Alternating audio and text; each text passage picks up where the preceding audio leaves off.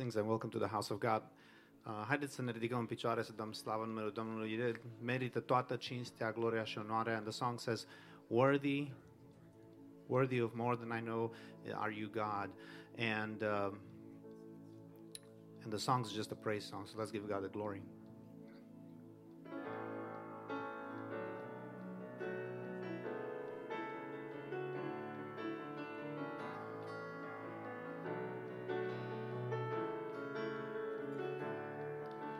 Worthy, you are worthy, much more worthy than I know.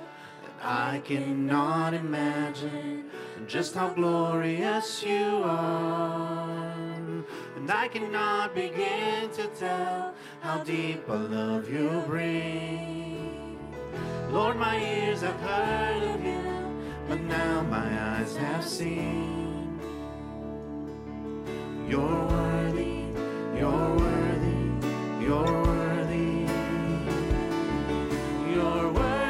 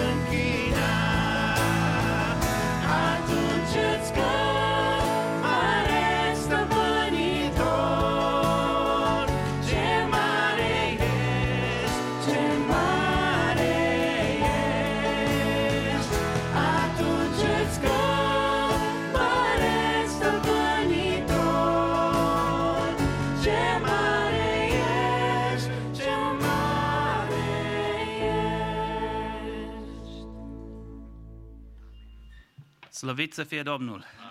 Ce mare este Domnul! Um, it is with great privilege and honor to gather in the house of worship, in the house of God this morning. Let all praise and glory be to God. Amen. Um, for inspiration on our opening prayer this morning, I have a few verses that I'd like to read um, out of the book of John, chapter 4, beginning with verse 19. And for context, this is where Jesus has the encounter with the Samaritan woman who is taken back by the fact that he's willing to engage um, with her.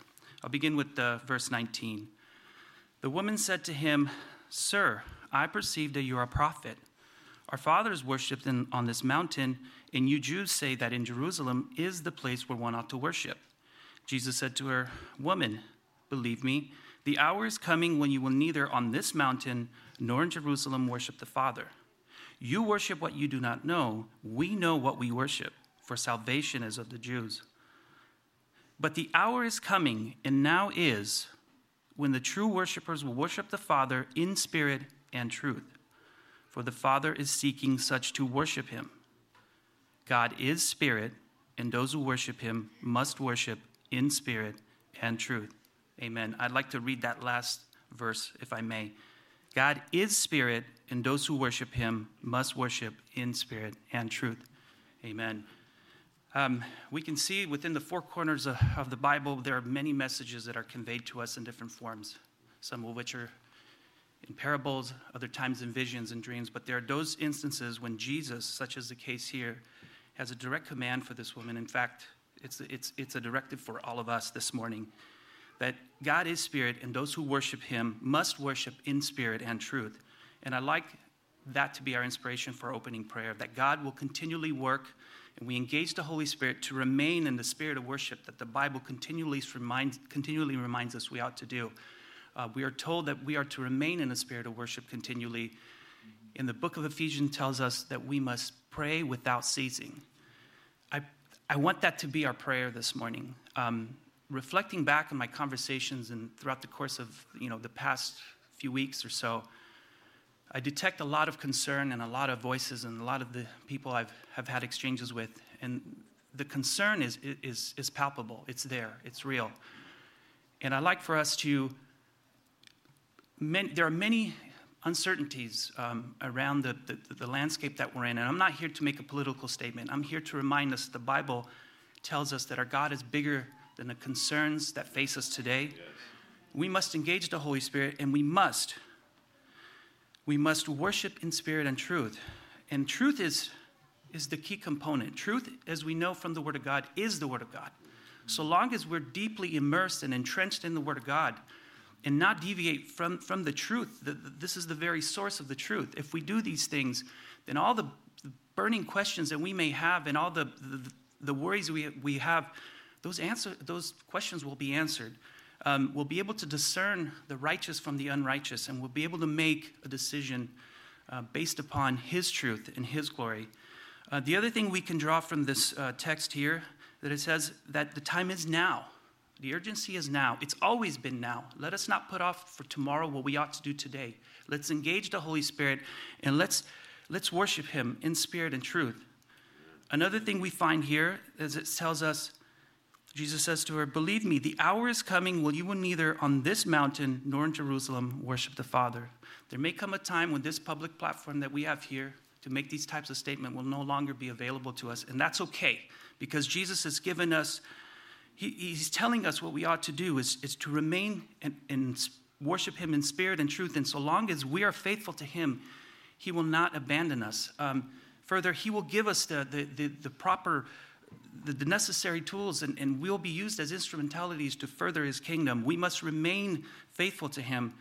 And lastly, we can tell here from the passage that God's grace and mercy is applicable to all of us, whether Jew or otherwise, regardless of our past, regardless of what we've been through, where we are today. God's grace and mercy is applicable to all of us. He is impartial, but we must remain faithful to Him. That is the key condition, if you will, um, that we, we need to continually praise and worship Him. And before we engage in prayer, I'd like to just read two more verses found in the book of Proverbs, um, chapter 3, verses 5 and 6. It says, Trust in the Lord with all your heart, and lean not on your own understanding. In all your ways, acknowledge Him, and He shall direct your paths. Let that be our prayer this morning. Let, let's allow Him to direct our paths and not on our own understanding. We may not understand, we may not know what tomorrow will bring, but we know that the Word of God is clear this morning and is instructing us to engage in prayer and to call on the, the Holy Spirit to guide us into the next phase of our lives. Let's engage in prayer. Thank you.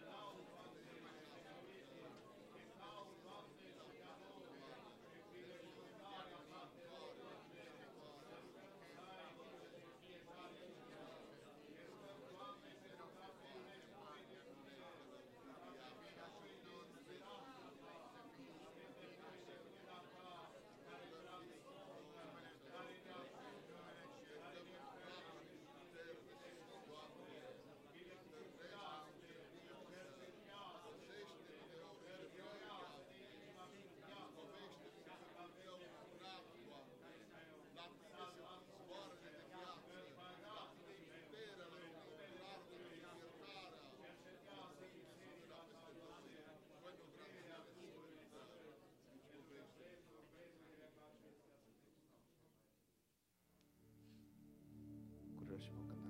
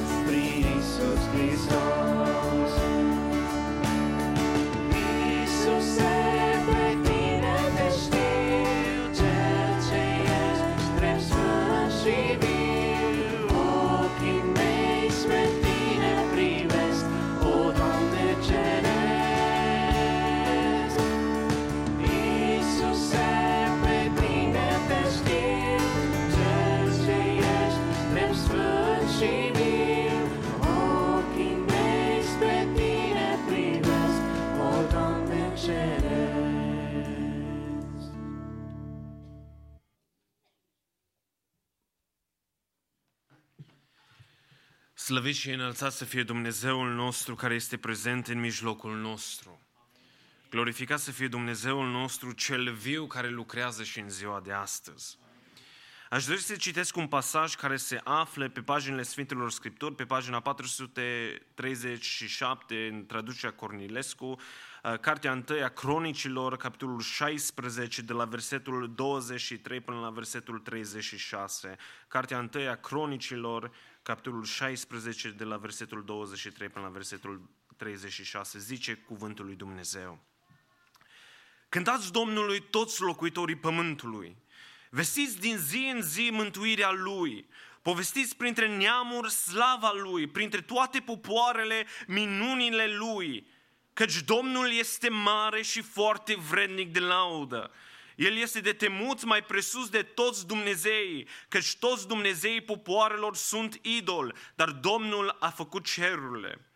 Măreția și strălucirea sunt înaintea feței Lui. Tăria și bucuria sunt în locașul Lui. Familii de popoare, dați Domnului, dați Domnului slavă și cinste. Dați Domnului slavă pentru numele Lui.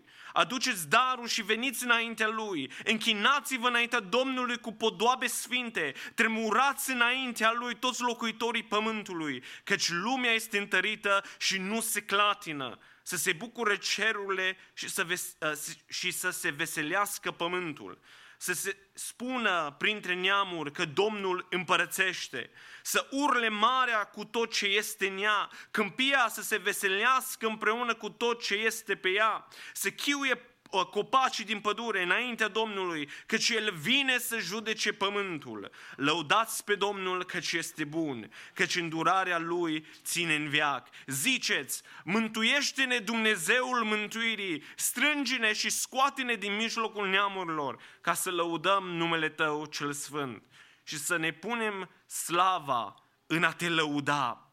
Binecuvântat să fie Domnul Dumnezeul lui Israel, din veșnicie în veșnicie. Și tot poporul a zis, amin, și lăuda pe Domnul, zice cuvântul lui Dumnezeu.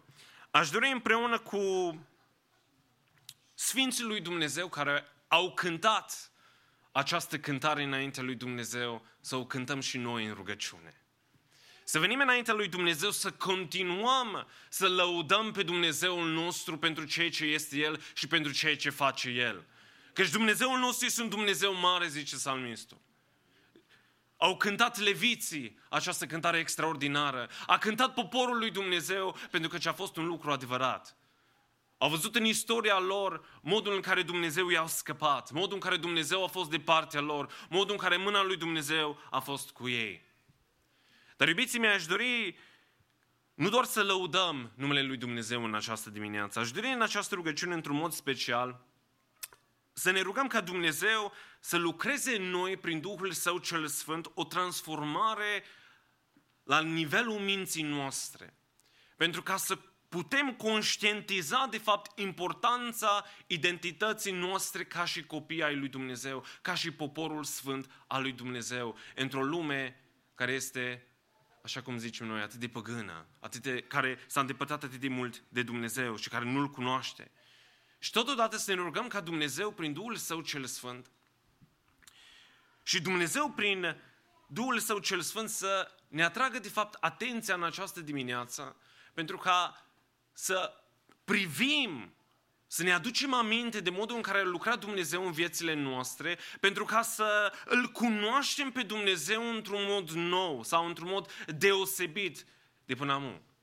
Sau în alte cuvinte să ne rugăm ca Dumnezeu să lucreze într-un mod nou și în ziua de astăzi. Ca Dumnezeul nostru și să-L cunoaștem pe acest Dumnezeu prin modul în care lucrează în viețile noastre, prin modul în care ascultă El rugăciunile noastre, să-L vedem și să constatăm nu, ca, uh, nu doar având un uh, limbaj pocăiesc, să zicem Dumnezeu este bun, corect, este adevărat, dar în momentul în care rostim aceste cuvinte, că Dumnezeul nostru este bun, că Dumnezeul nostru este un Dumnezeu atotputernic, că El este de fapt Domnul nostru, să fie o realitate pentru ființele noastre. Să decurgă din viața noastră aceste lucruri. Iubiții mei, Dumnezeu ne-a chemat prin Hristos și ne-a oferit această nouă identitate în momentul în care credem în El. În momentul în care credem în cuvântul uh, cel viu, care s-a întrupat printre noi, a murit și a înviat a treia zi, slăvit și glorificat să fie numele Lui. Dar identitatea noastră ca și popor al lui Dumnezeu ne cheamă să facem ceva. Corect, Dumnezeu este Cel care ne-a ales. Corect, Dumnezeu este Cel care ne-a chemat la El. Dumnezeu ne-a oferit promisiuni extraordinare în Hristos.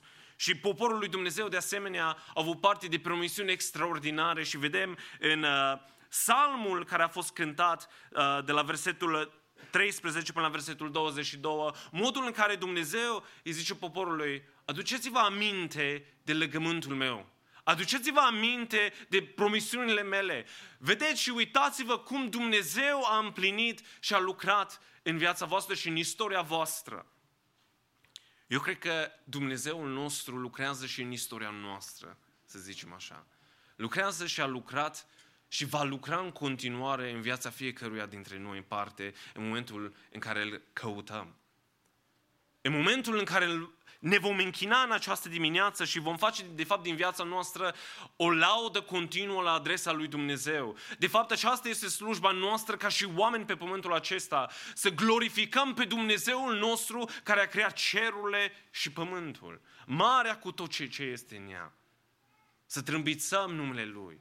Cuvântul lui Dumnezeu ne cheamă să proclamăm cuvântul lui, să proclamăm minunile lui, să proclamăm modul în care Dumnezeu a lucrat în viețile noastre. Eu cred că Dumnezeu a lucrat în viața fiecăruia dintre noi în parte, care suntem adunați aici în casa lui Dumnezeu. Ca altfel, dacă n-ar fi lucrat Dumnezeu, nu cred că am fi fost aici în casa Lui. El ne-a călăuzit, El ne-a binecuvântat, El ne-a păzit să fim aici în casa Lui. Poporul Israel a cântat acest psalm în momentul în care chivotul legământului a intrat în Ierusalim și a fost așezat acolo. Pentru ei, chivotul lui Dumnezeu sau chivotul uh, legământului reprezenta prezența lui Dumnezeu. De ce au cântat?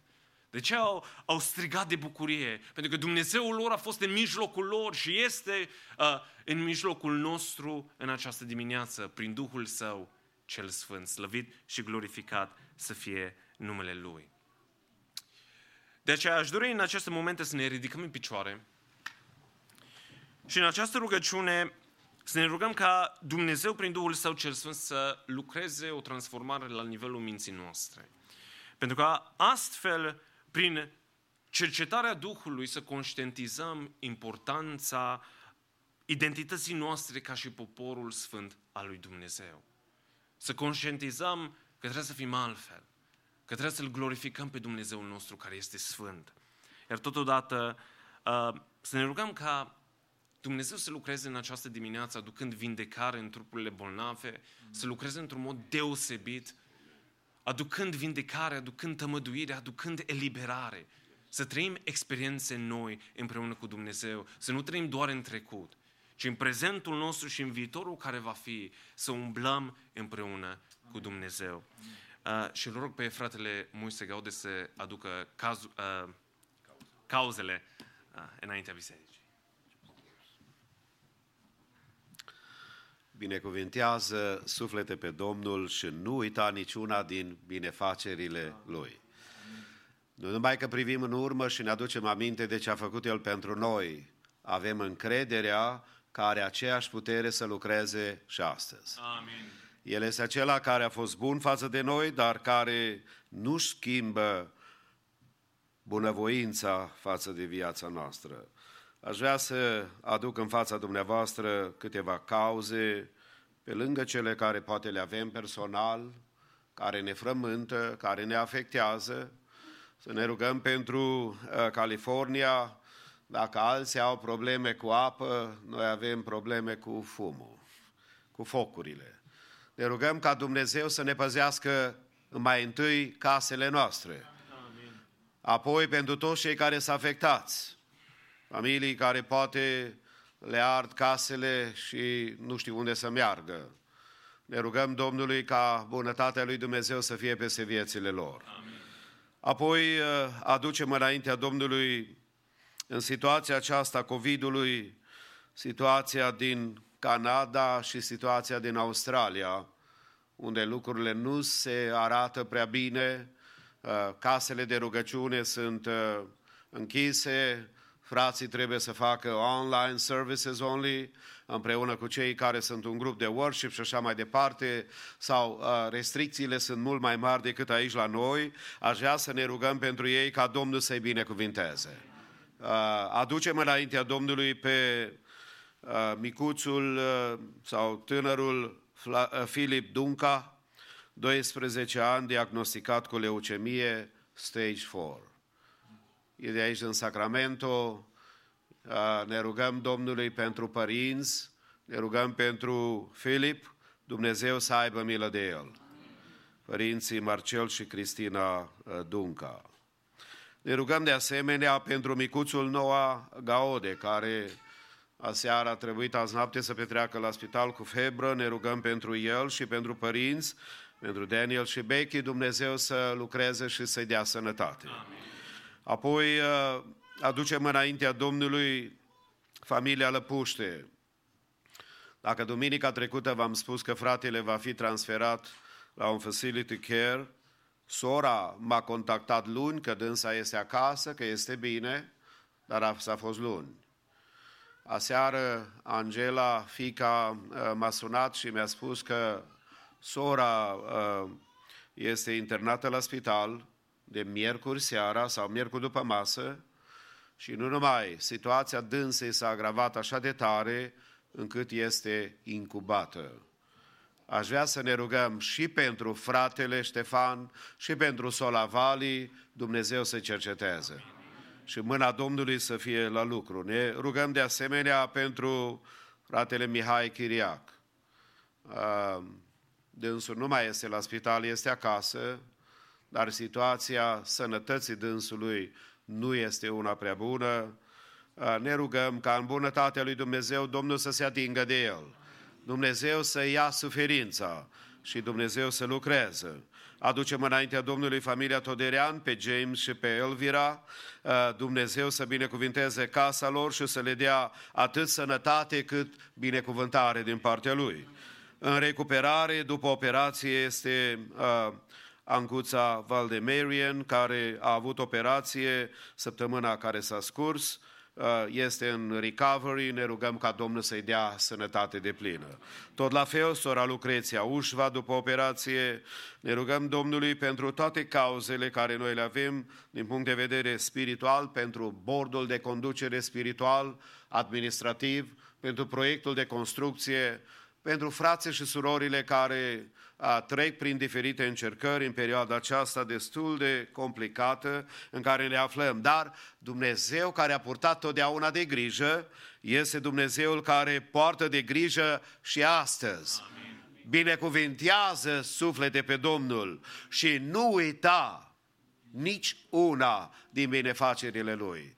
Venim cu toți în rugă înaintea Domnului, nu înainte, ca să vă dăm posibilitatea, dacă mai sunt și alte cauze, de la o zi la alta, de la o oră la alta pot să apară situații noi, uh, dacă aveți cauze, orice parte vă aflați în față, în dreapta, în stânga mea, unde vă aflați, dacă doriți să ne rugăm fie cu voce tare, fie cu ridicare de mână să le aducem înaintea Domnului.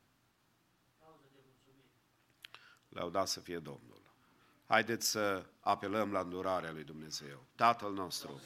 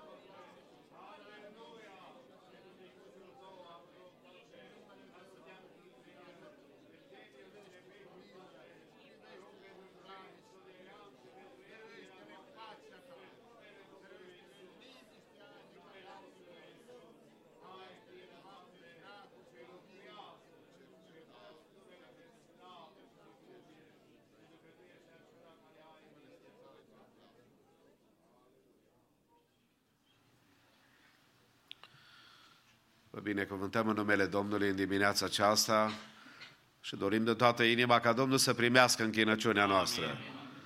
De aceea vă invit la o atitudine potrivită cu închinarea înaintea lui Dumnezeu.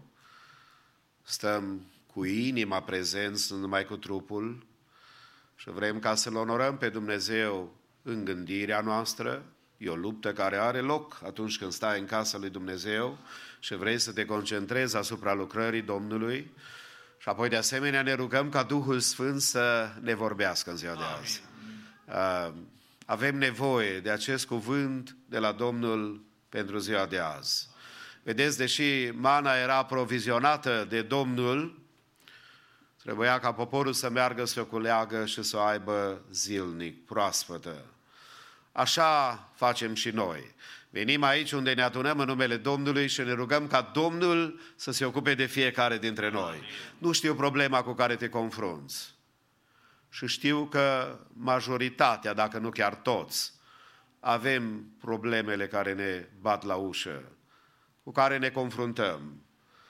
Dacă nu din partea diavolului, din partea oamenilor, dacă nu din partea firii pământești, dacă nu e o luptă spirituală cu care avem de-a face. În dimineața aceasta, numele Domnului să fie glorificat Amin. și închinarea noastră să fie plăcută Domnului. Corul mixt, după care un solo la vioară prin Angelina Mudrenco, apoi fratele Odniel Știrb cu un solo, și apoi lucrarea Domnului va continua în dimineața aceasta. Luați o clipă și salutați-i pe cei din jurul dumneavoastră.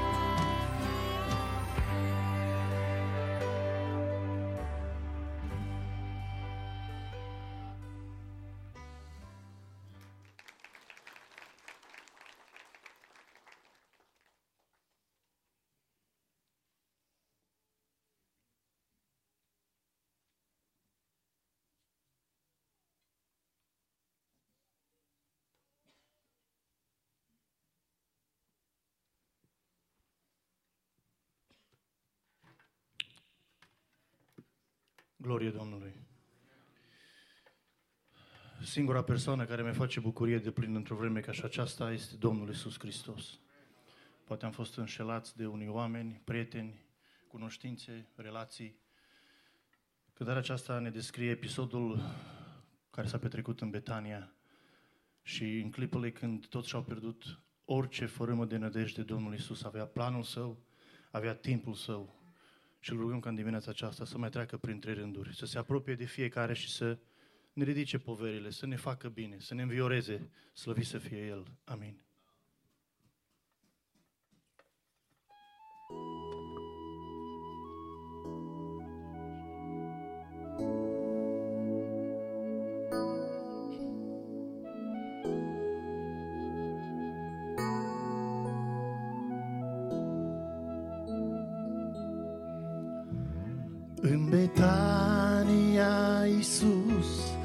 Fost chemat. Căci prietenul său Lazar e bolnav. Dar Iisus a mai rămas lângă Iordan. Căci avea cu Lazarul alt mare plan Când se apropie Iisus, Iisus El vine cum mi-a spus Iisus, Iisus Chiar dacă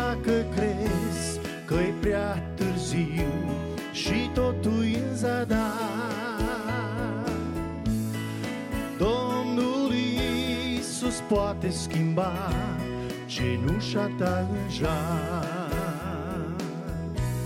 Chiar dacă crezi că-i prea târziu și totul în zadar. Domnul Iisus poate schimba cenușa ta în jar.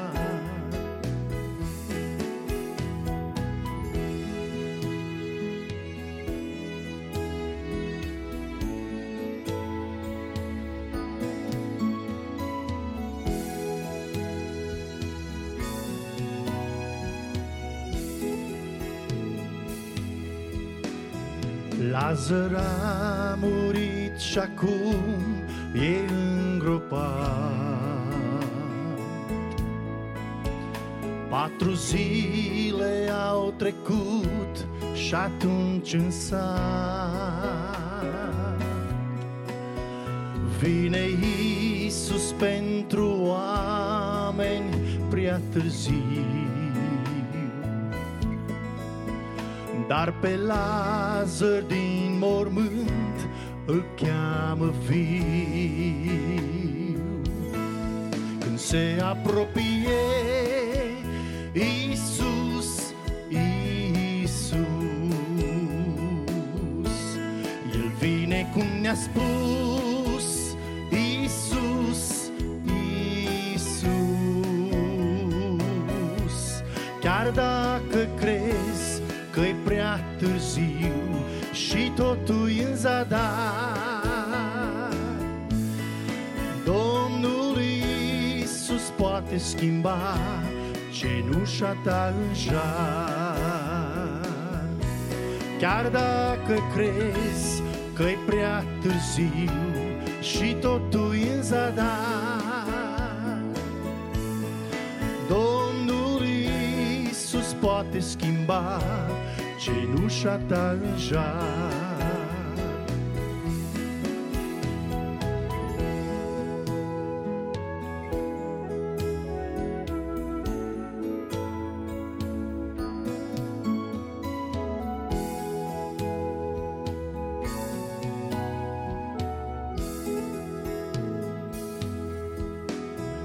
Poate greul geam Și în suflet te frămânți cu atâta mar Pe cărare nu vezi niciun ajutor. Licăririle nădejdii toate mor Haideți împreună. Când se apropie Iisus, Iisus El vine cum ne-a spus Iisus, Iisus. Chiar dacă crezi că-i prea târziu Și totul e în zadar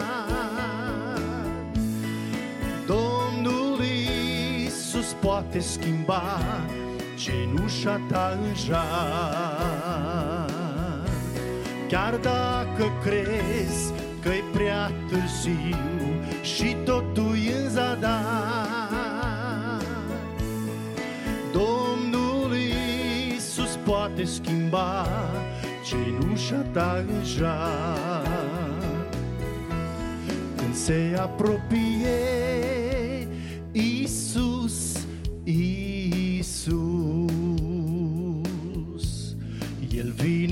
vine cum ne-a spus Iisus, Iisus. Chiar dacă crezi că-i prea târziu Și totul e în zadar Domnul Iisus poate schimba cenușa ta în jar Chiar dacă crezi că-i prea târziu Și totul e în zadar. Domnul Iisus poate schimba cenușa ta în jar Când se apropie Iisus, Iisus El vine cum ne-a spus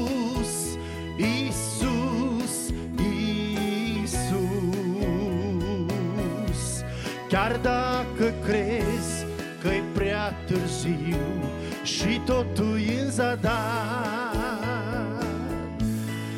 Domnul Iisus poate schimba cenușa ta în jar. Chiar dacă crezi că-i prea târziu Și totul e în zadar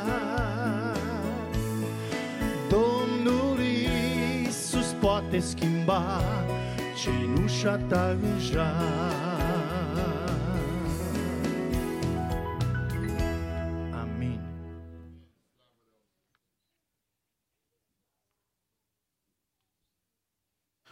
Un creștin sănătos din punct de vedere spiritual și o biserică sănătoasă din punct de vedere spiritual, pe lângă învățătura apostolică, biblică pe care o primește, este și aplicarea învățăturii în viața personală și în viața bisericii.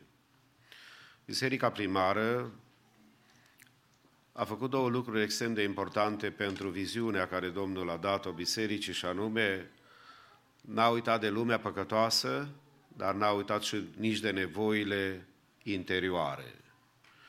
Atunci când noi ne închinăm înaintea lui Dumnezeu, facem lucrul acesta, ținem cont de nevoile lumii în care noi trăim și de asemenea ținem cont de nevoile noastre ca să putem să fim plăcuți Domnului unde ne-a așezat și să putem face voia Lui. În cele ce urmează vă invit să ne închinăm Domnului cu darurile noastre de bunăvoie, nu uitând să mulțumesc Domnului pentru toți cei care susțin lucrarea Domnului și din uh, ceea ce Dumnezeu i-a binecuvântat, ei stau la dispoziția lui Dumnezeu ca un creștin sănătos din punct de vedere spiritual, împlinind voia Domnului și binecuvântarea Domnului doresc să rămână peste noi. Cântăm o cântare, frații care sunt responsabili cu colecta, rugăm să ne ajute, Dumnezeu să primească închinarea noastră.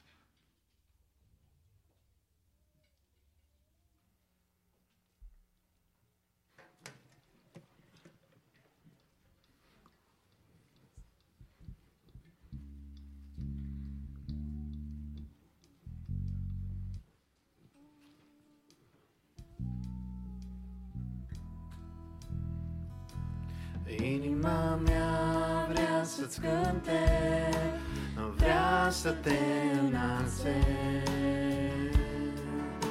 În fiecare zi,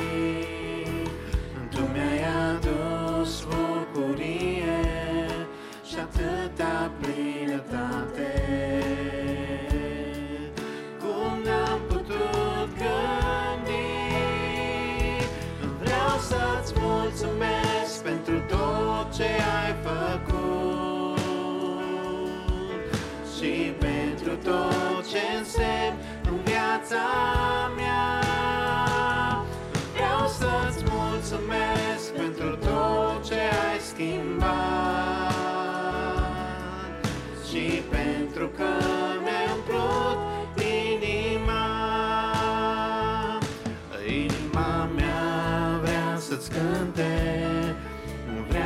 să te înalțe.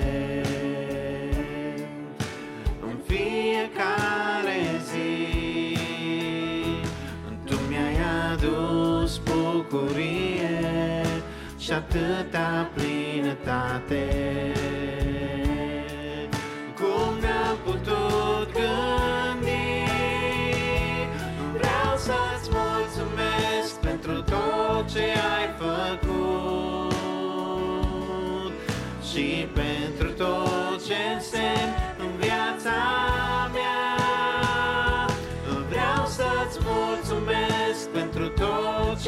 schimbat și pentru că mi-ai umplut inima.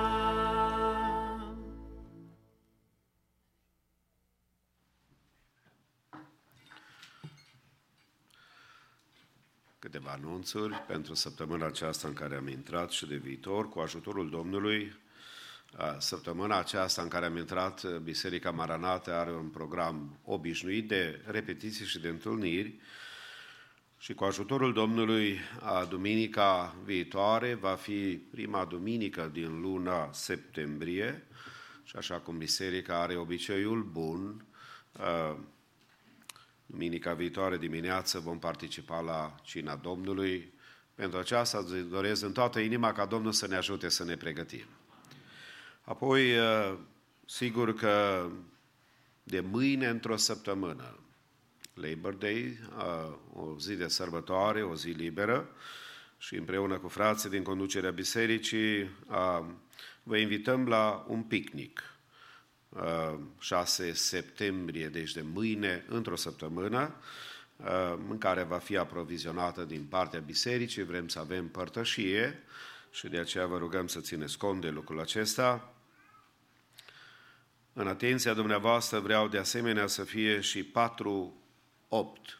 sau o săptămână, de luni până vineri, inclusiv octombrie, o săptămână de rugăciune și de stăruință înaintea Domnului și sigur cu bătaie puțin mai lungă, 30 octombrie, benefit dinner programat pentru anul 2021.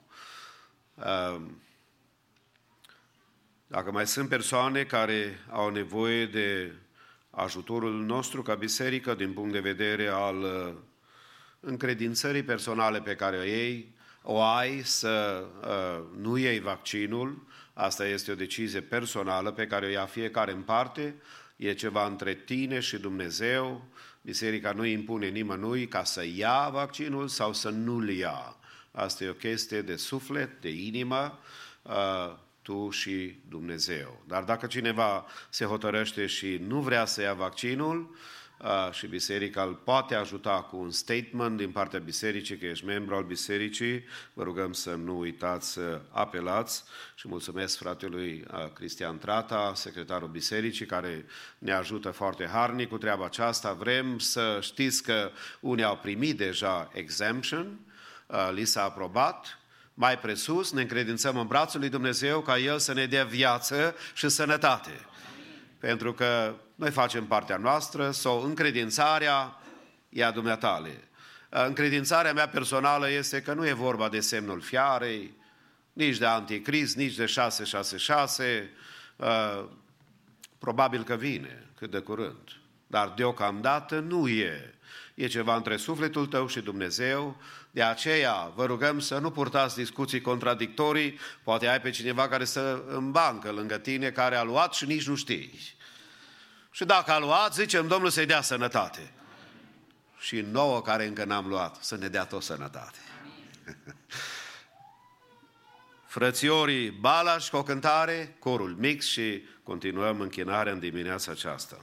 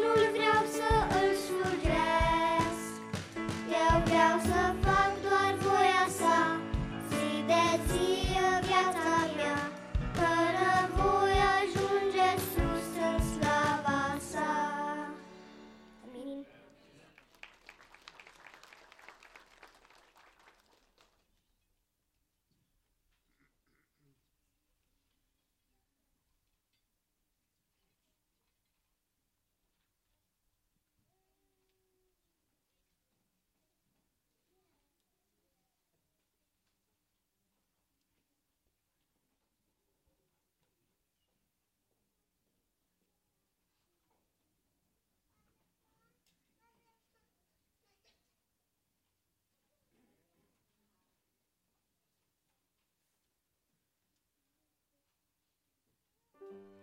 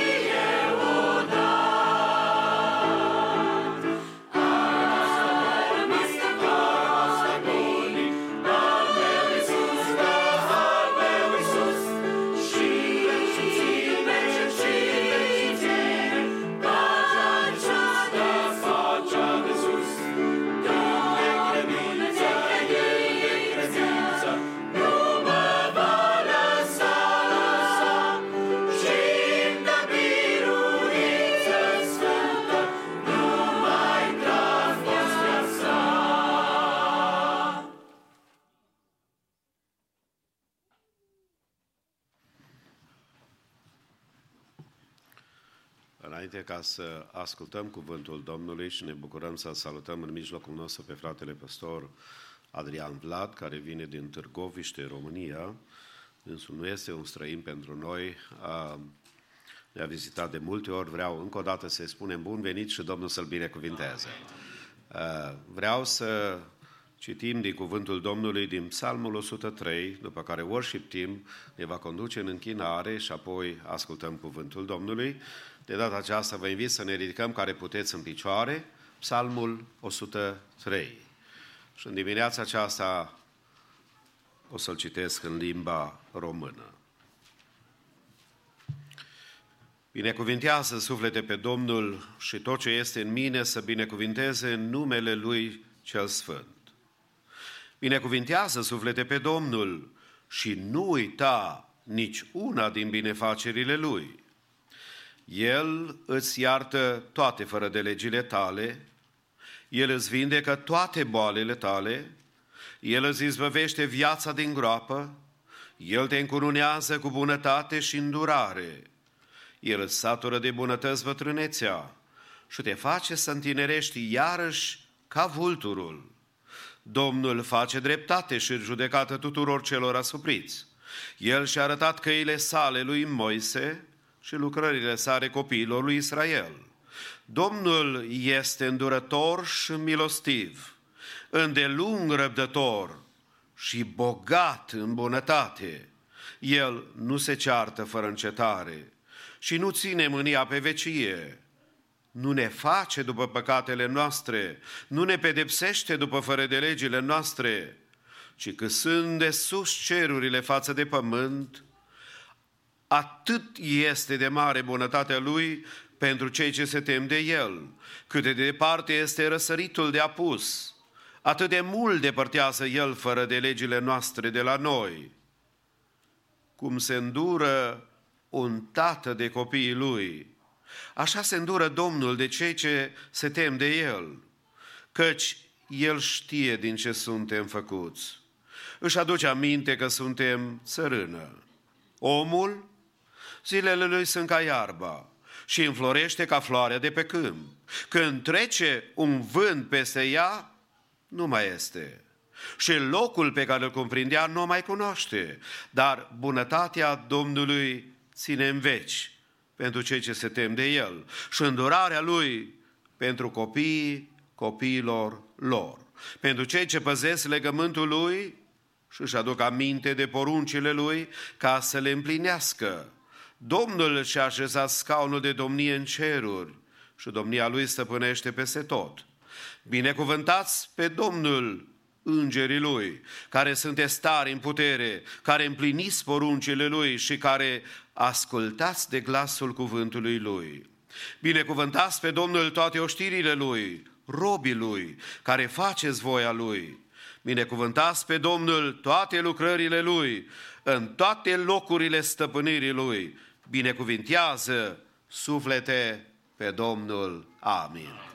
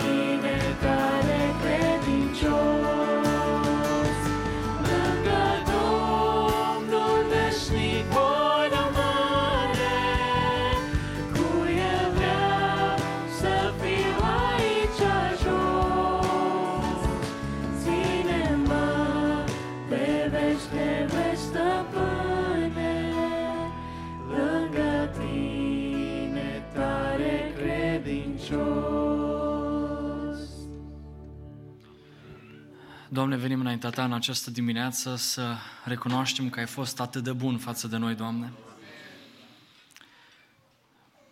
Vedem în jurul nostru atâta necredință, Doamne, atâta nes- nestatornicie și cântarea noastră, rugăciunea noastră, dorința inimii este să ne ții tare lângă Tine, Doamne. Credincioși până la capăt, indiferent de situație, indiferent de vremuri, indiferent, Doamne, de starea financiară, indiferent de stare emoțională, Doamne, noi vrem să rămânem credincioși. Și asta ne dorim în această dimineață, dă-ne Tu Duhul Tău cel Sfânt, căci noi de unii singuri, Doamne, niciodată nu o să putem, de aceea te rugăm frumos, onorează-ne această, Doamne, rugăciune și vorbește prin Duhul Tău cel Sfânt. Amin. Lăudat să fie Domnul, ne bucurăm pentru ce a fost până aici, un meniu, hai să spunem, bogat, cu cântări, cu rugăciuni și vrem în continuare ca acest meniu să se diversifice și prin cuvântul lui Dumnezeu, care sperăm să fie inspirat, uns și autoritar în această zi, să ne schimbe, să ne modifice viața noastră în așa fel încât să devenim mai buni în fiecare zi. Amin. Vă invit să respectuos să deschidem împreună Sfânta Scriptură la Faptele Apostolilor, capitolul 1, voi citi de la versetul 4 până la versetul 11.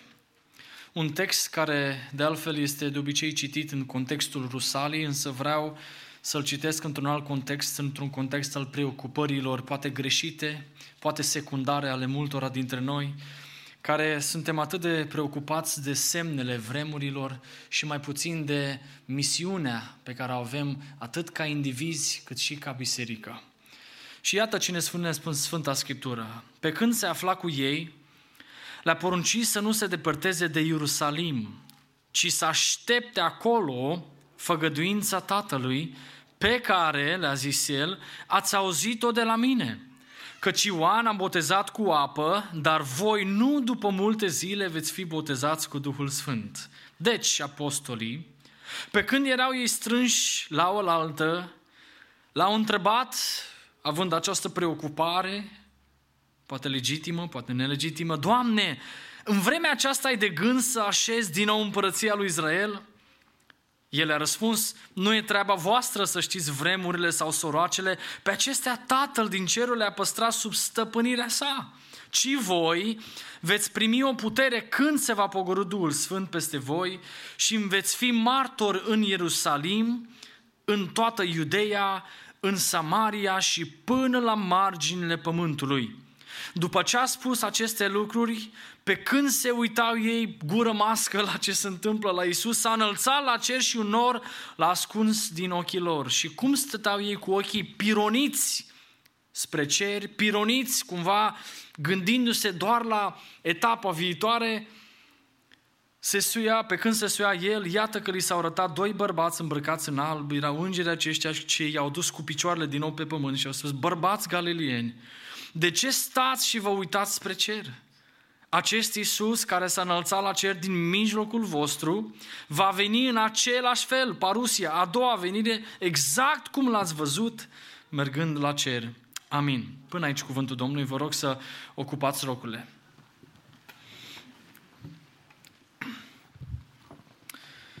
Dragii mei, vă binecuvântez și eu și vă aduc sfinte salutări din Biserica Efraim din Târgoviște. Iuda 24-25 este salutul bisericii noastre. Și în mod special, în această zi vreau să, chiar dacă nu-mi place să flatez eu oamenii, vreau să mulțumesc uh, familiei Ilaș că m-au găzduit, uh, ospitalitatea aceasta exemplară. Domnul să ne ajute pe toți să fim ospitalieri. Uh, am, am fost tratat mai bine decât la un hotel de 5 stele și le mulțumesc pentru lucrul acesta, atâta căldură. Mulțumesc fratului Moise și echipei de conducere pentru deschiderea pe care au avut-o și invitația pe care mi-au lansat-o. Eu sunt aici pentru, sper, ultimul an de doctorat. Uh, când mi-a spus profesorul meu de la Cleveland, Tennessee, că a, și-a făcut, uh, și-a luat 8 ani de zile să termine doctoratul, i-am zis că he's got to be kidding. That's a long time. Uh, sunt în al cincilea an și cred că mă apropii și eu ușor, ușor spre anii aceia. Uh, dar uh, mă rog Domnului să pot să încep și să termin ce am început. Așa face orice credincios uh, care începe un lucru, îl duce până la capăt, cu bine. Ca întotdeauna vă mulțumesc și dumneavoastră pentru primirea călduroasă. Am fost împreună cu tinerii vineri și a fost un timp, zic eu, deosebit. Și căldura aceasta nu cred că vine de la focul acesta sălbatice din California. Pretty sure it's not the wildfires. Uh, cred că este o căldură a noastră, a românilor, și sper să o rămână așa. Uh, am observat și o răceală în anumite biserici, uh, dar uh, mă rog Domnului să, să aprinde din nou focul acesta al comunității, al părtășiei. Vreau să vă spun că nu există o disciplină mai serioasă și mai importantă de care trebuie să ținem cont în aceste vremuri de, ca aceasta, și anume strângerea noastră la oaltă. Și dacă citiți Evrei capitolul 13, veți vedea că apostolul în mod special este preocupat de această problemă ale unora care lipseau așa cu consecvență de la părtășii și dacă veți vedea capitolul 13, acest avertisment, acest avertisment al apostolului, hei, strângeți-vă împreună, chiar dacă este un disconfort unor să te trezești dimineața, să iei copiii după tine, vino la biserică, vino la închinare, vino la părtășie când vrei și când nu vrei, când simți și când nu simți, când ai chef și când ai chef. Pentru că, în esență, această părtășie, dacă citiți mai târziu, duce la o, o, o imunizare, la o consolidare a credinței noastre. Creștinismul niciodată n-a fost făcut să fie trăit de unul singuri. Creștinismul nu poate fi trăit într-o insulă de unul singur. Creștinismul trebuie și trebuie să fie trăit într-un spirit al comunității. De aceea, dragii mei, indiferent cât de bună sau rea este biserica, să știți că fără ea nu o să ajungem unde trebuie. We have to love the church with the good, the bad and the ugly. That's just what it is. E biserica pentru care Hristos a murit și trebuie și noi să ne dăm viața yes. pentru ea, pentru că în esență la asta ne cheamă Hristos. 1 Ioan 3 cu 16, pentru frați, spune Biblia, să ne dăm și viața noastră.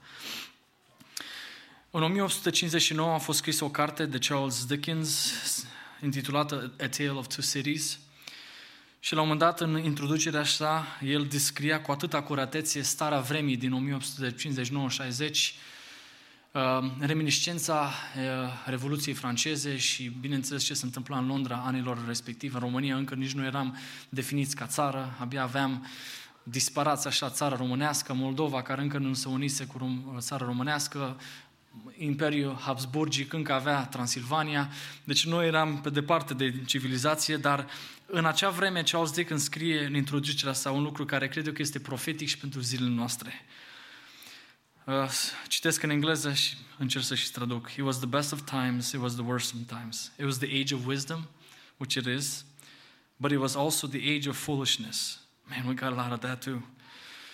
It was the season of light, it was the season of darkness. It was the spring of hope, it was the winter of despair. Nu așa că descrie tare bine vremea noastră? O vreme caracterizată de vreme frumoasă, vremuri urâte, o perioadă caracterizată de multă înțelepciune, dar și de multă prostie, de multă nebunie. Era sezonul luminii, spunea el, dar totodată și sezonul întunericului. Era primăvara speranței, dar totodată iarna disperării. Și trăim aceste vremuri paradoxal contrastante între lumină și întuneric. Misiologii vorbesc despre o mișcare a Duhului în emisfera sudică și estică. Un fel de rocol al pământului în care Duhul Sfânt până la margine pământului își va vedea o mărturie și un, un creștinism vibrant. Dacă creștinismul a început undeva în Orientul Mijlociu, s-a dus în nord și apoi în vest, spre Occident, acum coboară spre sud, spre America de Sud, spre Africa și apoi spre est, spre continentul asiatic și vedem cum toată lumea, într-un fel sau altul, va auzi Evanghelia. Și dacă țineți minte, Marcu 13, Matei 24, 25, unul dintre semnele venirii Lui este că Evanghelia va fi propovăduită la, la toate neamurile, la toată lumea. Deci ne apropiem, dragii mei, cu pași grăbiți spre un sfârșit, spre un telos, spre o parusie, spre o eshatologie despre care, sigur, se vorbește foarte mult, dar nu vreau să intru în detaliile despre când va veni Domnul, ci mai degrabă vreau să mă uit la vremurile pe care noi le trăim aici în Occident. România, Europa și cu precădere aici în Statele Unite. Sunt vremuri foarte complicate. Observăm cum curentul acesta secularist, ateist, marxist, neomarxist, cumva învăluie lumea în care trăim prin educație, prin școli, universități. Chiar ieri citeam and I was like, this is gotta be crazy. Ați văzut că la Harvard au pus acum the head of the chaplains este un ateu. Cel care conduce pe oamenii spiritual vorbind, da? The head over all the chaplains, care sunt evident mai multe religii, acolo este un ateu. I'm like, you gotta be kidding me. I mean, this is, this is America, man. Iată, dragii mei, cum lumea se schimbă atât, atât de repede și secularismul, ateismul prinde din ce în ce mai mult contur. It's gaining a lot of track. A lot of track. Adevărul în zilele noastre a devenit atât de relativ încât oamenii nu mai știu ce să mai creadă. Într-o ceață totală, omul devine confuz. Și când ești confuz ca respectiv copiii mei, când vin acasă, am și eu trei copii, și îmi spun, tată, ce avem de mâncare? O zic, just look in the fridge. Și când se uită înăuntru, e plin frigiderul de toate, dar vin la mine, tata, can we go to KFC? I was like, what? Avem mâncare, tata, n-avem nimic de mâncare. What do you mean? atâta mâncare. Asta e omul, dragii mei. Într-o lume plină de divertisment și diverse opinii și diverse, uh, să spun așa, opțiuni, omul ajunge să creadă doar în el însuși. Așa s-a născut și umanismul, așa se naște și această credință sau religie nouă în care nu poți să mai crezi nimic decât în tine însuți. Și încă un lucru ciudat se întâmplă în zilele noastre. Dacă biserica până recent a fost o variantă majoritară, adică the majority narrative. În asta credeau oamenii, asta era, să spun așa, discuția da, între societăți, dar creștinismul era varianta majoritară. Dragii mei, nu știu cum este aici, probabil că mai rău decât în alte părți în California, dar observ că creștinismul a devenit o oarecare rușine, oarecare problemă să mai crezi într-un creștinism biblic, fundat în Scriptură. Aproape că ești etichetat, ești marginalizat, ești ocolit, ești cumva privit cu ochii răi, ești cumva privit ca sursa problemei în societate. Citeam un articol într-un ziar respectat din Statele Unite în care cumva autorul dădea de înțeles că s-au făcut niște studii sociologice și că biserica ar fi de vină pentru problemele da, cu COVID și așa mai departe. Și știți, când biserica este sursa răului, ce trebuie să faci cu răul? Să le elimini, nu? Și asta mi-am adus aminte de vremea comunistă în care cei drept am trăit prea puțin, dar părinții mei, bunicii mei îmi vorbeau despre lucrul acesta că creștinismul era mereu privit ca sursa răului în societate. Ăsta e motivul pentru care, vorba lui Marx, oamenii nu vor să progreseze. Și ce să faci? Atunci elimini creștinismul și vedem ușor, ușor cum creștinismul este eliminat de pe piață, este scos, este marginalizat și dacă ar putea să fie împins în gaură, ar face și lucrul acesta și să știți că poate nu suntem chiar atât de departe. Avem acest curent antifamilie pe care îl observăm din ce în ce mai mult, această mișcare a LGBT-ului care promovează fel și fel de lucruri care, bineînțeles, sunt împotriva Scripturii și împotriva normelor bunului simț, dar observăm cum acest tăvălug devine atât de o forță atât de importantă, mă uitam și în, în România cum ușor, ușor vine acest tăvălug ideologic peste, peste noi și aproape că suntem pur și simplu dezarmați, ca uh, armata americană care în trei zile a fost luată, da, dezarmată, neștiind ce se întâmplă. Adeseori am senzația că și biserica este uh, uh, prinsă în offside în privința aceasta, dar există acest curent antifamilie, curentul acesta care vrea să facă prăpăt chiar și în creștinism.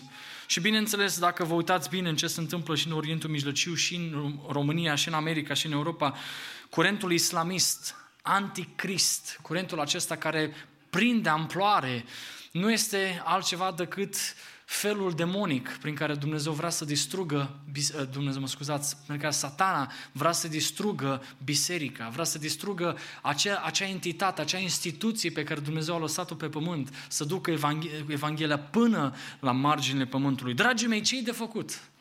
Într-un astfel de scenariu destul de pesimist, ce este de făcut? Ce trebuie să facă biserica? Ce avem noi de făcut?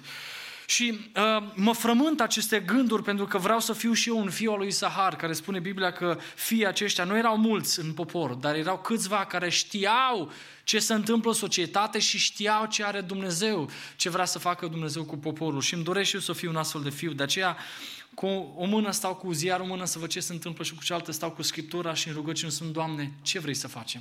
Ce trebuie să facă biserica în aceste momente, în aceste vremuri de criză? Nu doar de criză economică sau politică, ci de criză inclusiv spirituală și să vede din ce în ce mai mult lucrul acesta. Și am început să citesc Cartea Faptele Apostolilor cu acest gând în minte. This was my, my chain of reaction. I was like, God, I just want to know what exactly, how did the church go through this? Că dacă vă uitați în Scriptură, veți vedea că aceste curente prin care noi trecem acum și biserica este lovită din toate părțile, sunt aproape aceleași curente prin care a trecut prima biserică. Biserica din fapte, biserica aceasta care a fost, chiar dacă a fost mică, chiar dacă a fost persecutată, ea a rezistat împotriva oricăror atacuri și din contră, nu doar că a rezistat, ci că ea a devenit majoritară 300 de ani mai târziu. Cum a reușit acești oameni? Și atunci am început să citesc Cartea Faptele Apostolilor pentru că din din, din toate cărțile Noului Testament este singura care descrie progresul Evangheliei, progresul bisericii, descrie cum biserica a făcut față la toate aceste atacuri din partea celui rău. Și, dragii mei, am constatat câteva lucruri pe care aș vrea în această dimineață să vi le spun. Nu pretind să am o, o predică în trei puncte, nu că nu cred în ea, dar um, cred că este mai important să plecăm de aici uh, bogați înarmați, mai maturi, poate cu o gândire un pic mai biblică și poate cu o dorință mai sfântă să cerem împuternicirea Duhului Sfânt, nu doar ca să vorbim în limbi, nu doar ca să mai auzim cât un cuvânt profetic pentru viața noastră, ci să vedem din Scriptură ce are biserica de făcut în aceste vremuri. Și în primul gând pe care l-am în această dimineață pentru noi este că biserica plină de Duhul Sfânt, un creștin plin de Duhul Sfânt, pe lângă faptul că are o vorbire supranaturală, da? este un, o biserică sau un creștin curajos. Dragii mei, dacă mă uit în faptele apostolilor, ca un, o temă recurentă pe care o găsim în Cartea Fapte, este curajul. Este îndrăzneala, curajul de a lupta pentru adevăr, chiar cu prețul vieții omenești. Aș vrea să vă citesc din Faptele Apostolului, capitolul 4, despre viața lui Petru. Acest bărbat foarte interesant și el paradox interesant se leapă de, în fața unei slujnice, în fața unei, unei fetițe de Hristos și în momentele acesta, după ce este înarmat și puternicit de Duhul Sfânt, devine un alt om. Uitați ce spune Biblia și vreau să citesc de la versetul 9. Petru, versetul 8, mă scuzați. Petru, plin de Duhul Sfânt, le-a zis, mai mare e norodului și bătrân ai lui Israel fiindcă suntem trași astăzi la răspundere pentru o facere de bine. Acum țineți minte, haideți să învățăm un pic contextul, să ne aducem aminte de context. Petru este în fața celor care îl omoruse pe Hristos. Și până câteva zile mai, mai, mai înapoi, el era sus undeva într-o cameră încuiat de frica iudeilor, pentru că știa ce urmează. Dacă pe rabinul, dacă pe învățătorul meu l-au omorât, ce o să facă cu mine, nu? Și Petru, acest Petru, în fața acestor oameni, știind ce urmează să se întâmple, stă în fața lor și le spune să o știți toți și să o știe tot norodul lui Israel. Omul acesta se înfățișează înaintea voastră pe deplin sănătos în numele lui Isus Hristos din Nazaret pe care voi l-ați răstăgnit. Observați curajul. Observați îndrăzneala, nu mai este Petru care este, care este frică să spună ceva, este un Petru care pune punctul pe ei, care atinge problema și rana respectivă. Voi l-ați răstignit, dar pe care Dumnezeu l-a înviat din morți. El este piatra lepădată de voi zidarii care a ajuns să fie pusă în capul unghiului și mai departe, uitați-vă ce afirmare, ce afirmație uh, contraculturală, o afirmație care el știa cu siguranță îi va duce persecuție, îi va duce, îi va duce, îi va duce poate chiar moartea lui, pentru că noi știm că evrei nu credeau în Isus ca Mesia. Și uitați ce spune el, o afirmație teologică profundă. În nimeni altul nu este mântuire, căci nu este sub cer niciun alt nume dat oamenilor în care trebuie să fim mântuiți. Și acum, dacă vrei să mai fișezi, te rog frumos, fapte 4 cu 13, vreau să vedem împreună acest text. Când au văzut ei, spune Scriptura, fapte 4 cu 13, când au văzut ei îndrăzneala lui Petru și a lui Ioan, s-au mirat, întrucât știau că erau oameni necărturași și de rând și au priceput că fuseseră cu Isus. Când au văzut ei, nu merge să afișăm textul? Când au văzut ei îndrăzneala lui Petru și a lui Ioan. Dragii mei, vreau să vă spun, dragi frați și surori, dacă lipsește ceva bisericii în secolul 21, nu, nu, nu sunt banii. That's not our issue. We have more money than we need. Dacă bisericii secolului 21 lipsește ceva, nu, sunt, nu este nici măcar forța aceasta politică. Avem creștini și în politică. Dacă lipsește ceva bisericii secolului 21, este acest curaj bărbătesc, aș putea spune. Un curaj de care nu mai dăm dovadă de multe ori, dragii mei. Ne e frică să vorbim despre Hristos. Ne e frică să stăm în prezența oamenilor și să, să spunem, gata, men, nu mai putem să trăim așa, să fim verticali cu mesajul pe care Hristos ne l-a dat. Și frica aceasta vine din, din vreau să vă spun eu, din firea noastră naturală. Curajul nu este o chestie cu care te naști, dragii mei. Cu curajul, și mă refer la curajul Scripturii, este o, un efect al Duhului Sfânt. Și avem nevoie de curaj. Și de asta avem nevoie de Duhul Sfânt, pentru că biserica nu mai poate să tacă. Vorbim de Petru care cu câteva săptămâni înainte să le băda de Hristos și acum este, este în fața poporului, în fața norodului și vorbește atât de îndrăzneți Stai pe ce s-a întâmplat? Păi știm. Faptă 2 spune Biblia că Duhul Sfânt a venit peste el și peste cei care erau în camera de sus. Și când Duhul Sfânt vine peste tine, taci o zi, taci a doua zi. Dar când El te inundă, pur și simplu, când vezi ce se întâmplă în societate, nu mai poți să suporți bajocăra. It's just, man, that's enough. Nu mai poți să taci, nu mai poți să rămâi, nu știu, uh, indiferent la ce se întâmplă în societate cu copiii tăi și începi să fii vocal, începi să-ți faci voce auzită, începi ca Petru să te ridici în numele Domnului, să spui, it's enough. Devii incomod, evident, pentru societate, pentru colegi, pentru cei de la școală, de la muncă. Devii incomod pentru că dintr-o dată devii un creștin curajos, dar nu-ți mai pasă pentru că limita a fost depășită, pentru că tăcerea ta, dacă va continua, va însemna ruină, va însemna pagube mari pentru creștinism, pentru familie, pentru tot ce înseamnă biserica și credința noastră. Și încep să vorbești, încep să te implici, încep să fii un alt fel de creștin. Dragii mei, de asta avem nevoie astăzi. We need some courageous men. În zilele acestea în care trebuie să iei o decizie, ce faci? Renunți sau nu renunți? Avem nevoie de oameni de curaj, femei și bărbați. Și vedem acest curaj în faptele apostolilor all throughout the chapter of the book of Acts. Îl vedem în fapte 4, îl vedem mai târziu în fapte 5. Tot Petru este cel care este curajos și nu se lasă de Evanghelie și este biciuit și este amenințat, dar cu toate acestea nu se lasă. Îl vedem în fapte 12, tot pe Petru fiind închis în închisoare și nu se lasă de Hristos și de Evanghelie.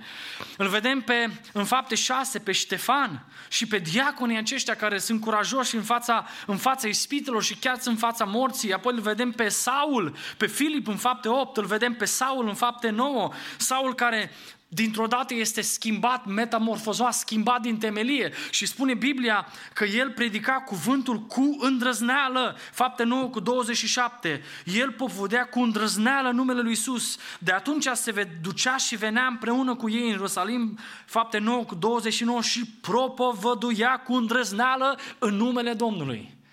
Iată ce se întâmplă într-o biserică în care Duhul Sfânt lucrează. Iată ce se întâmplă într-o familie, într-un, într-un individ în care Duhul Sfânt lucrează. And you're full of the Spirit. Man, there's boldness inside of you. You don't care about, you know, what's going to happen. Oh, băi, ce se va întâmpla? Păi ce se va întâmpla și dacă taci? It's even worse. Curajul acesta îl găsim în Scriptură și în, în, în, în viețile multor oameni.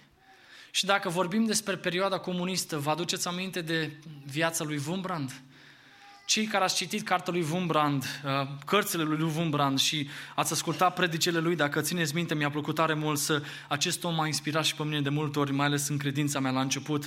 Richard Wumbrand vorbește despre curajul pe care îl are el în fața 4.000 de delegați. Se întâmpla în perioada comunistă, în anii 45 spre 50, uh, când el spune în cartea lui și Sabina și ea spune în cartea sa cu Dumnezeu în subteran, spune la un moment dat că asculta pe acești delegați, printre care era și el acolo ca pastor luteran, îi asculta cum toți lăudau sistemul comunist, cum toți, inclusiv evanghelicii, cumva îmbrățișau această ideologie demonică și la un moment dat el, care era un om crescut în ateism și care ieșise din ateism, nu mai putea, parcă fierbea în scaun și ar fi vrut să se ridice și alături de el era și soția lui. Soția lui s-a uitat la el și l-a văzut că parcă he's like boiling inside, parcă ar fi vrut să spună ceva, dar nu știa cum să facă lucrul acesta și la un moment dat Sabina, behind every strong man, every courageous man, there's a courageous woman. Praise God for our wives.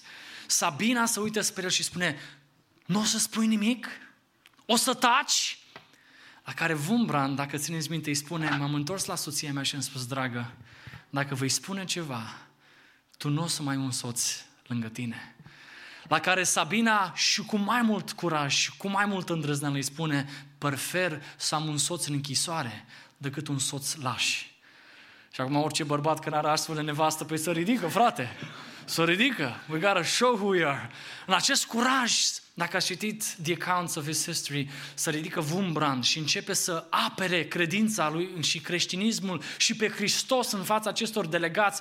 Există chiar un documentar pe nume Wumbrand, nu știu dacă l-ați văzut sau nu, cred că e și în engleză. Și dacă țineți minte exact scena respectivă de Asin, episodul respectiv în care el se ridică și la un moment dat începe să vorbească despre Hristos, despre unicitatea lui Hristos, despre creștinismul care este exclusivist, nu este inclusivist, nu include pe toată lumea și dacă țineți minte, moderatorul începe încerca să-l oprească, stop him, stop him!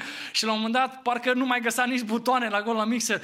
Pur și simplu Dumnezeu în acele minute i-a dat acestui bărbat curaj. Și știm că acest curaj s-a dus mai departe către 14 ani de închisoare, dar uitați-vă ce s-a născut. S-a născut o generație de oameni care au fost inspirați ca urmare a unui bărbat care s-a ridicat în numele lui Isus. Dragii mei, avem nevoie de astfel de oameni. În astfel de vremuri, când suntem atacați din, din toate părțile, islamul face părpăd. Uitați-vă ce se întâmplă în Orientul Mijlociu și vor veni și spre noi migra- migrațiile acestea. Uitați-vă ce se întâmplă cu acest curent marxist. Toate acestea va trebui să ne înarmăm cu puterea Duhului Sfânt. Și să stăm în numele Lui Isus și să vorbim și să propovăduim și să nu ne fie frică. Pentru că este timpul să stăm și să fim curajoși. Doamne, ajută-ne în privința aceasta.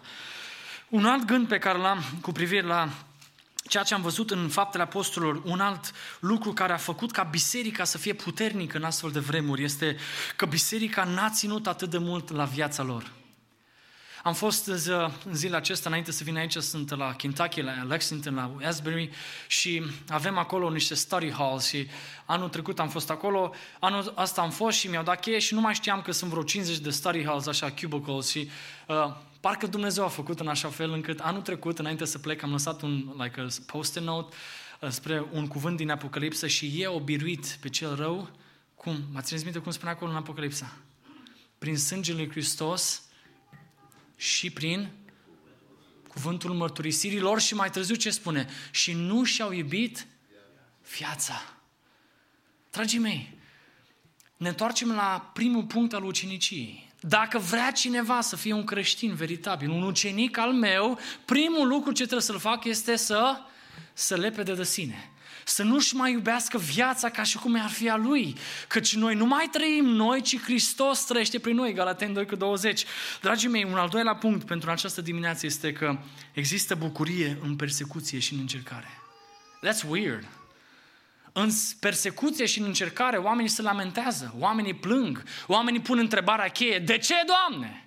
De ce mie? De ce familiei mele? De ce tocmai nouă ni se întâmplă lucrul acesta? Dar culmea și surpriza, și vedeți, ăsta este un semn al puterii Duhului Sfânt.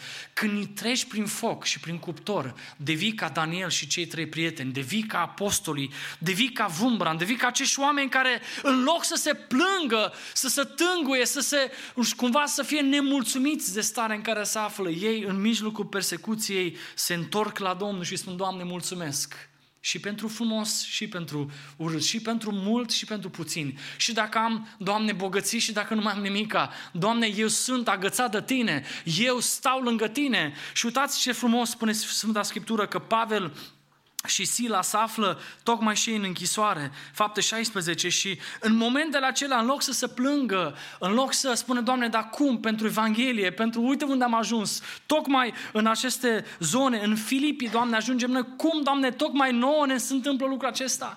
Spune Biblia că la miezul nopții Pavel și Sila se rugau și cântau cântări de laudă lui Dumnezeu și toți ceilalți ascultau, pentru că oamenii aceștia erau contraculturali, erau altfel de oameni, dacă toți ceilalți ceilalți înjurau, vorbeau, cum vorbeau în închisoare, că nu e un loc tocmai potrivit pentru oameni acolo. Ei erau niște credincioși veritabili, plini de Duhul Sfânt, oameni care au înțeles că există bucurie chiar și în încercare, că pentru Hristos trebuie să-ți dai și viața. We need to go back to that gospel. We, t- we have to stop believing this fluffy, superficial, that is comfy Christianity. This is not the gospel, my brothers and sisters. Trebuie să ne întoarcem la o evanghelie care nu este numai flori pe cale, cum spune cântarea, nu sunt numai flori pe cale. Este o evanghelie a sacrificiului.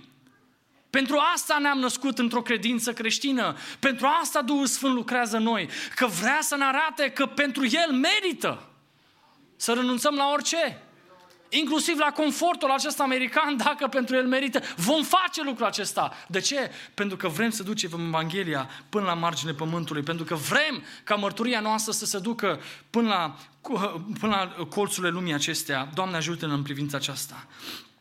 Un alt gând pe care îl am pentru noi în această dimineață și o să mă apropii ușor, ușor de încheiere. Spiritul sacrificial cu care primii creștini au trăit. Man, that just boggles me every single time I read scripture. Ori de câte ori mă întorc la viața acestor oameni și Luca are grijă să ne portretizeze în diverse contexte felul în care acești creștini își trăiau viața. Spune Biblia în fapte 2, versetul 44-45, că toți cei ce credeau erau împreună la un loc și aveau toate lucrurile de obște, își vindeau ogoarele și averile și banii îi împărțeau între toți după nevoile fiecăruia. Nu vorbim de comunism aici, că nu e obligat nimeni să facă lucrul acesta, ci vorbim de spiritul sacrificial cu care primii creștini trăiau. Și mai departe, tot Luca ne arată în fapte 4, 32, mulțimea aceasta erau o inimă și un suflet, ce unitate. Nici unul nu zicea că averile lui sunt ale lui. Wait, wait, wait, wait a second. Stop, right there. Cine mai crede asta? Frați și eu chiar vorbesc serios. Mai crede cineva lucrul acesta?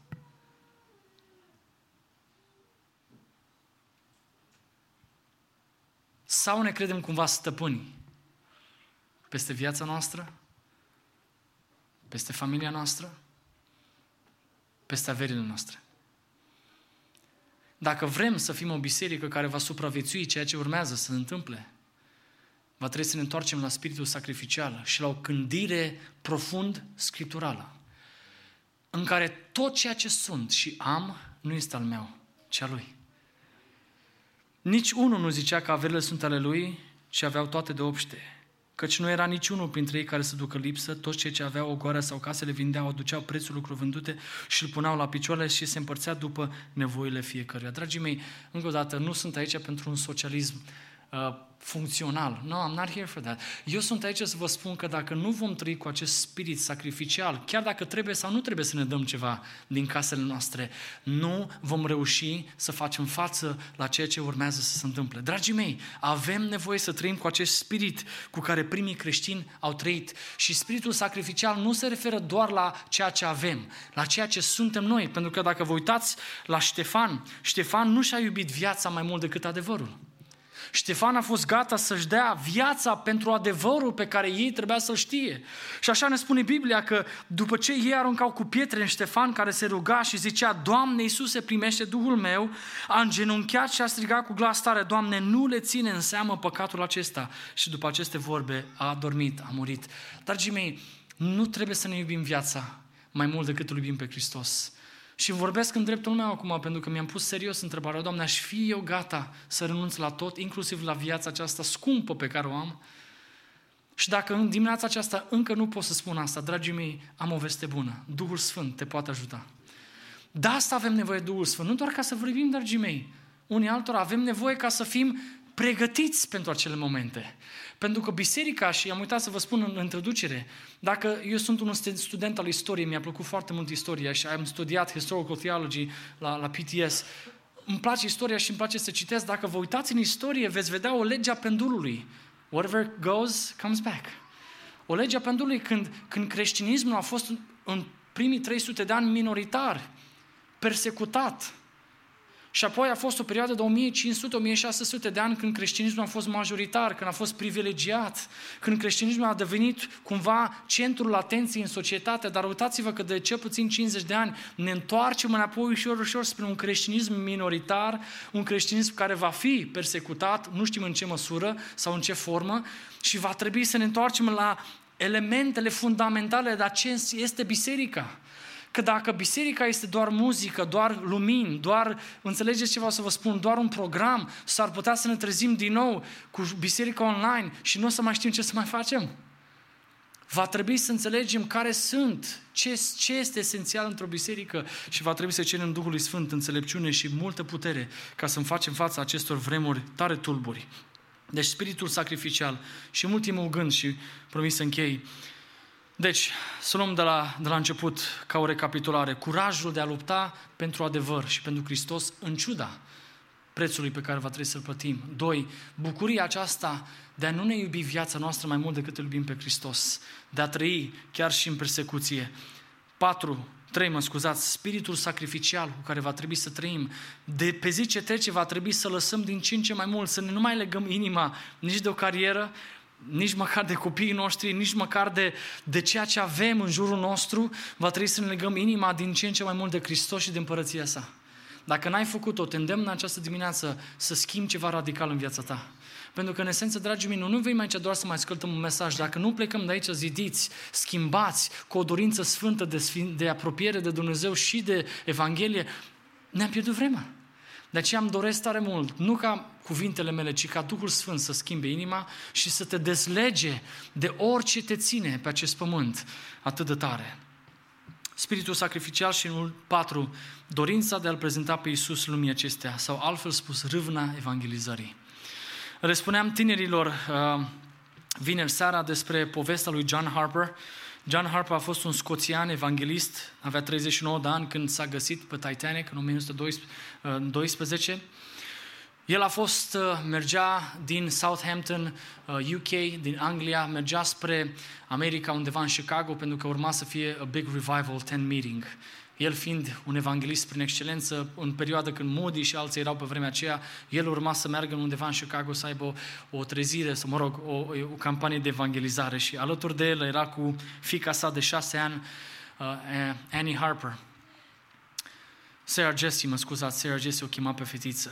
Acest bărbat când a aflat, când a văzut prima dată, a fost printre primii care și-a dat seama ce se întâmplă cu, cu barca respectivă, cu Titanic, și-a dat seama că este mare pericol și prima dată și-a asigurat fetița lui, care a pus-o pe prima barcă ce s-a coborât în ocean, the first lifeboat. Uh, este un caz istoric, deci nu vorbim povești aici, e ceva foarte adevărat și documentat. Acest bărbat care și-a asigurat fetița de șase ani acolo și toți au zis, mă, du-te și tu cu ea, pentru că era legitim. Chiar dacă bărbații și, de obicei, bărbații trebuia să fie ultimii care au fost salvați și majoritatea n-au fost, au murit în ocean, uh, totuși el a fost printre aceia care putea să meargă ca fiind singurul gardian acestui copil. Dar ce, ce fain este povestea lui John Harper, acest scoțian care nu și-a iubit viața mai mult decât Evanghelia și a pus-o pe această fetiță într-o barcă și a spus unei doamne, take care of her. Și el s-a întors și a, a început să, să bată cum putea el mai tare la fiecare ușă să spună repent and believe in the name of Jesus. Și a dat seama că nu mai poate să ajungă în Chicago, dar a zis măcar o ultimă șansă să am să-L predic pe Hristos aici. Și a început să bată la fiecare ușă. Deci ce vă spun aici este documentat. Um, și a început să predice, să predice și a spus oamenilor, duceți-vă către bărci, salvați-vă, dar nu uitați, Hristos este viața voastră și speranța voastră. Long story short, a ajuns în apă el, și a dat seama că era ultima lui suflare. Deja apa în Oceanul Atlantic era la aproape 28 de grade Fahrenheit, that's below freezing point. Nu puteai să, trezi, să reziști prea mult, să reziști prea mult în această apă. Și când și-a dat seama de situația gravă în care se află, a început în ocean fiind să strige mai tare, repent and believe in the name of Jesus. Și la un moment dat spune că curentul l-a dus pe un târg de 19 ani pe nume John, William John Mellers, îl cheamă pe acest bărbat, avea 19 ani, un tânăr care mergea în America pentru o viață mai bună. Și spune Biblia că, Biblia, mă scuzați, spune istoria, dar uh, spune că la un moment dat acest tânăr s-a apropiat de el și el, ca ultimă șansă, strigă, Do you know Jesus? Băiatul, 19 ani, n-a auzit să lucrul acesta în viața lui, ezitant, n-a spus nimic, ca curentul i-a despărțit și apoi i-a, i-a dus înapoi pentru ultima dată împreună și a spus, Do you know Jesus now? He's like, Sir, I don't know Jesus. Și atunci, în momentele acelea, și-a predat viața în mâna lui Isus. Și acest bărbat a fost printre puținii salvați, pentru că din cele 40, 30, 40 de bărți care au fugit, au plecat, una singură s-a întors poate să mai găsească one last survivor și printre aceștia a fost acest tânăr de 19 ani, William John Mellers, care a fost salvat twice el își încheie mărturia un an mai târziu, s-au întâlnit all the survivors from Titanic, s-au întâlnit și el a fost primul care a spus și s-a încheiat mărturia I got saved twice, physically and spiritually. Și apoi vorbesc despre John Harper. Dragii mei, ce vreau să vă spun? Avem nevoie de râvna Evangheliei. Oriunde mergem, prin tot ceea ce facem, trebuie să-L prezentăm ca singura soluție lumii acestea. Și când a fost ultima dată când chiar ai luat în serios lucrul acesta? Te invit, te îndemn, în primul rând, să cer Duhului Sfânt curaj, să stai în fața oricărui om, să nu-ți fie frică. Dacă ai pe Hristos și Evanghelia, ai suficient. Te îndemn să fii bucuros, indiferent de vremurile pe care le vei trăi, pentru că Hristos e bucuria noastră. Te îndemn să trăiești sacrificial, să nu-ți iubești viața mai mult decât pe Hristos și te îndemn să trăiești în fiecare zi, predicând și trăind Evanghelia. Amin. Domnul să ne ajute. Haideți să răspundem chemării Duhului în dimineața aceasta, la provocarea de a ne salva din valurile păcătoase ale acestei lumi. Dumnezeu și în dimineața aceasta să mai mântuie. Dumnezeu în dimineața aceasta să ne mai trezească și să ne dea putere să facem voia Lui. Așa cum stăm cu toții, ne închinăm Domnului. Tatăl nostru,